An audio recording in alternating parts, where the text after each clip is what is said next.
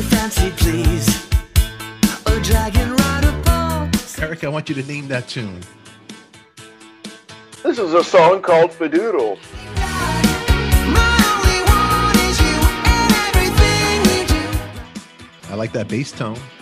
I'm going to stop right there. The bass tone has a Klaus Voormann style bass line. Dude, Tim will love you for that. Really? Oh, yeah. Way. Fadoodle with me. Come on and let me have it. Everybody who's watching this, you're on your ultimate intimate conversation with your favorite artist. Tonight in the house, I got my friend, Mr. Eric Dover, and he's here to tell some stories about his new music, his new project, and much, much more. It's all happening right now, so don't touch that dial. Bam.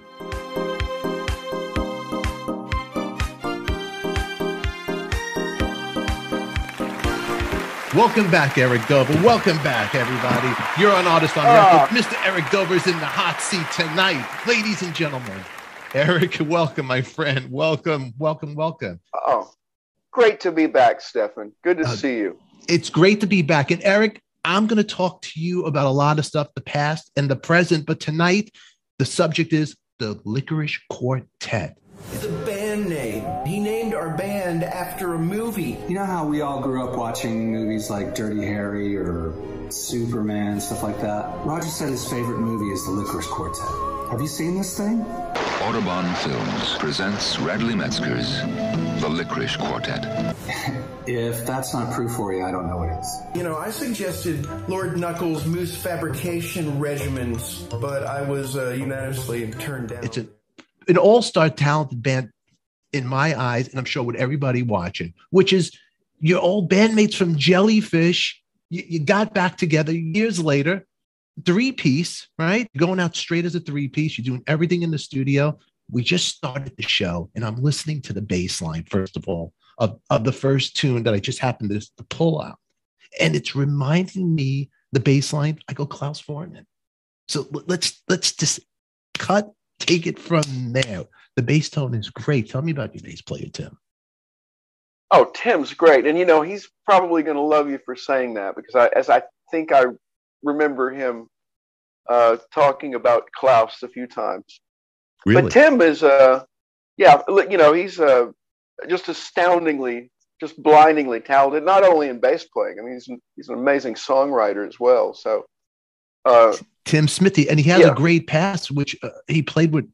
One of one of the acts that he had played with was Noel Gallagher's High Flying Birds, which I'm a big fan of. Sheryl Crow, um, amongst others. and we hadn't uh, we hadn't really i mean you know we kept in touch i guess through the years um, but it, it kind of started in 2017 in case anyone was wondering about the timeline where we kind of first start started the project and that was when did- tim and roger talked on the phone and they got me in later he played in a band called the producers so my uh, band love bang had opened for the producers in atlanta once and we we met that way, and then that's how I found out about the Jellyfish audition.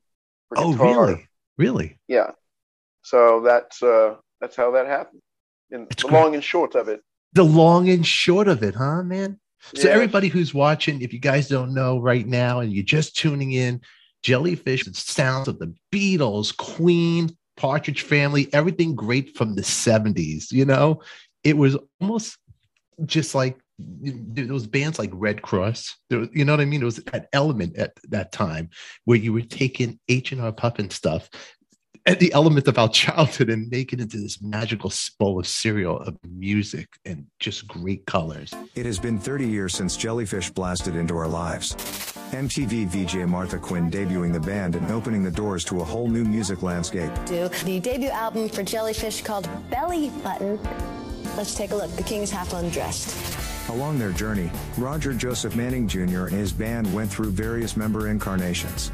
The band's live touring version included Eric Dover and Tim Smith. But in the early 1990s, the band was no more. Well, shortly after we disbanded, uh, I wasted no time in reaching out to Eric Dover. Eric was playing guitar in Jellyfish at the time, and he and I decided to uh, continue, try to put a new group together. Where we then proceeded to lock ourselves up in a rehearsal studio and just start fleshing out ideas to try to put a sound together. kind of inspired by 60s garage rock and it was a, a wonderful result.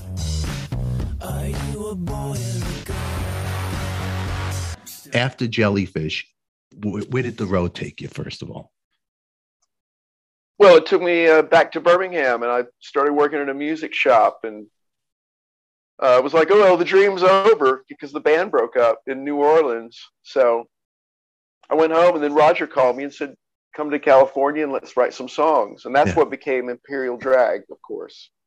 Uh, so when I came out here, basically within a about a month and a half, uh, I got the Slash audition. Slash is Snakepit. Now the record is called. It's five o'clock somewhere. So you hooked up with Slash. You guys got the record deal now, and now Yeah. it's time to produce. I mean, How does album- that happen? How do you hook up with a slash? I mean, that's like a big deal. I was playing with uh, Gilby Clarke's Yeah. drummer, Mark Dansize, and, and uh, he told me about it, and I was like, oh, there's no way. He wouldn't want me to sing for him. I, You felt kind of funny asking yeah, him, a little intimidated. Right. But, uh, I sent in a tape, and uh, and he dug it. he was very prompt calling me back. And we were writing songs and recording them at uh, different rehearsal places and uh, playing with various people trying to get a band together so yeah that's that's kind of up to uh, to me first coming to la so that was the whole rock and roll thing. Here you are in Jellyfish and this great band. They broke up. What happened in New Orleans? What went down? What happened? What was the whole breakup back then? well um, uh, i think there was just a stress of touring uh, it was pretty heavy man. Like those shows we rehearsed for forever and uh, we it, it just i think the stress and demands of touring are really uh, you know they can break up a lot of bands. So Yeah, i think yeah. that was one of the probably contributing factors. Is, is, is that why the Beatles, you think, decided after 66, let's stay in the studio and just paint and do our art?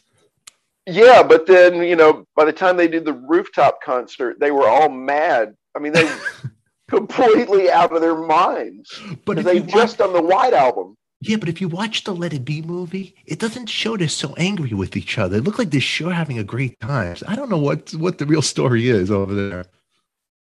No, I just think they they were probably really tired though. That that whole process of making what the White album and then Let It Be is just think about how how great those records are. I mean, goodness, oh, Amazing, amazing. Which, which Lord of gracious. it, it's great stuff. So okay, so Jellyfish, the, the touring, everything just got to everybody. It was just maybe too much too soon, or maybe mentally everybody wasn't prepared down for all this craziness.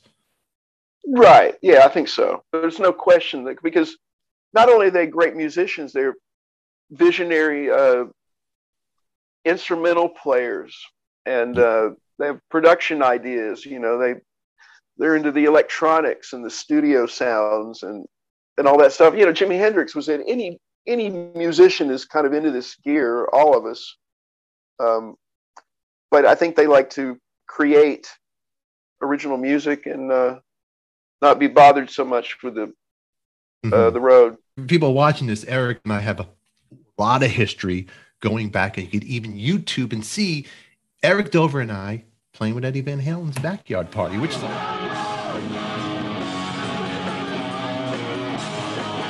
party, which is a whole nother story, but we'll just tidbit there. There's a lot of cool history, which, which that Eddie Van Halen backyard story. I will say this, Eric, you saved the day because originally it was with Billy Idol supposed to sing. Sing with Billy that day. That's right, we were, and then he didn't uh, decide to participate. You think it was because, you think because Eddie had open toe shoes, they were ripped, you could see his toes and there was no socks. What do you God. Oh man. Oh, now That... thank you for bringing that back to my. Uh... We're just having fun, I guess. It ain't like I mean, look, wow. The memories Wow, that yeah.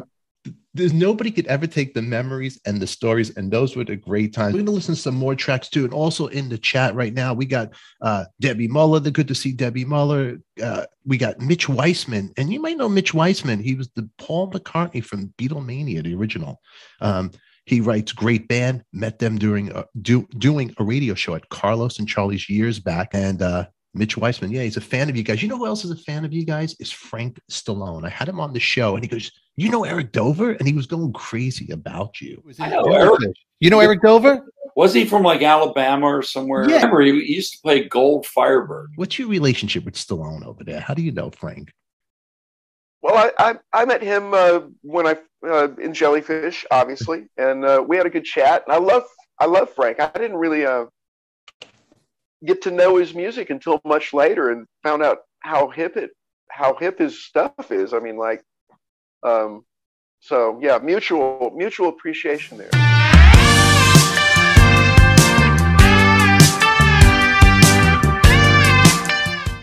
Well, the, uh, the the first single that came out was a song called "Fortunately," um, that uh, Adam James, who is the uh, the guy that kind of really got us all together. He's a guy that kind of got us in a room talking, and uh, you know, he's also a, a songwriter as well. So, uh, "Fortunately" is a song that he penned, and that we, uh, you know, recorded for, and arranged for him. So, um, you know. That's it it's uh it's been so great to have someone that's able to uh to you know kind of pull the forces together. It, it was monumental to, to make. That we just can't conceive. but uh second single this newest single that we have is uh, called new days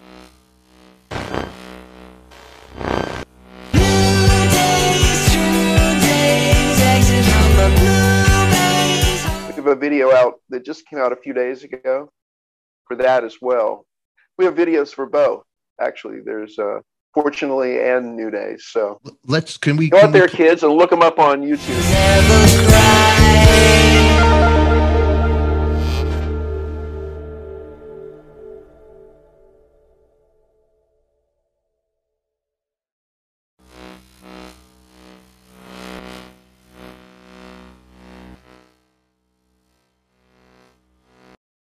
You love it, man, I want you to go in the links down below. I will make sure the links are there when this show is over. You click on it, buy it, subscribe or pre-order it. That's New Days. That's a song that Roger uh, brought, and uh, you know that's that's an, a perfect example of why I love our musical relationship because everyone really coalesces, even though we we all kind of come from these different places. You know, when we when we write, when we get together, though, it all just kind of has this uh, nice blend. You know, I think the first day that we started, unfortunately, uh, I was playing the lap steel guitar. You know, just just because it happened to be there, and we had enough of a track built together, and then so you're just kind of building a track. You know, you start there, and you, you have a pretty clear vision already of what you're looking to achieve. Hopefully, Now, I want to ask you a question. You know, every you know, a, have you feel as a musician? Have you written your Imagine? Would you say you know how Lennon has his staple? One of your songs have you written that would you feel is your anthem song, or you're still working on it? yeah. Let's just say I'm still working on that. You are, I don't huh? know. Yeah, it's uh, all songs are these go through these changes, and by the time they get finished and released, you know, you may have succeeded and you may have failed, and I think I'm still trying to uh, hit a better batting average.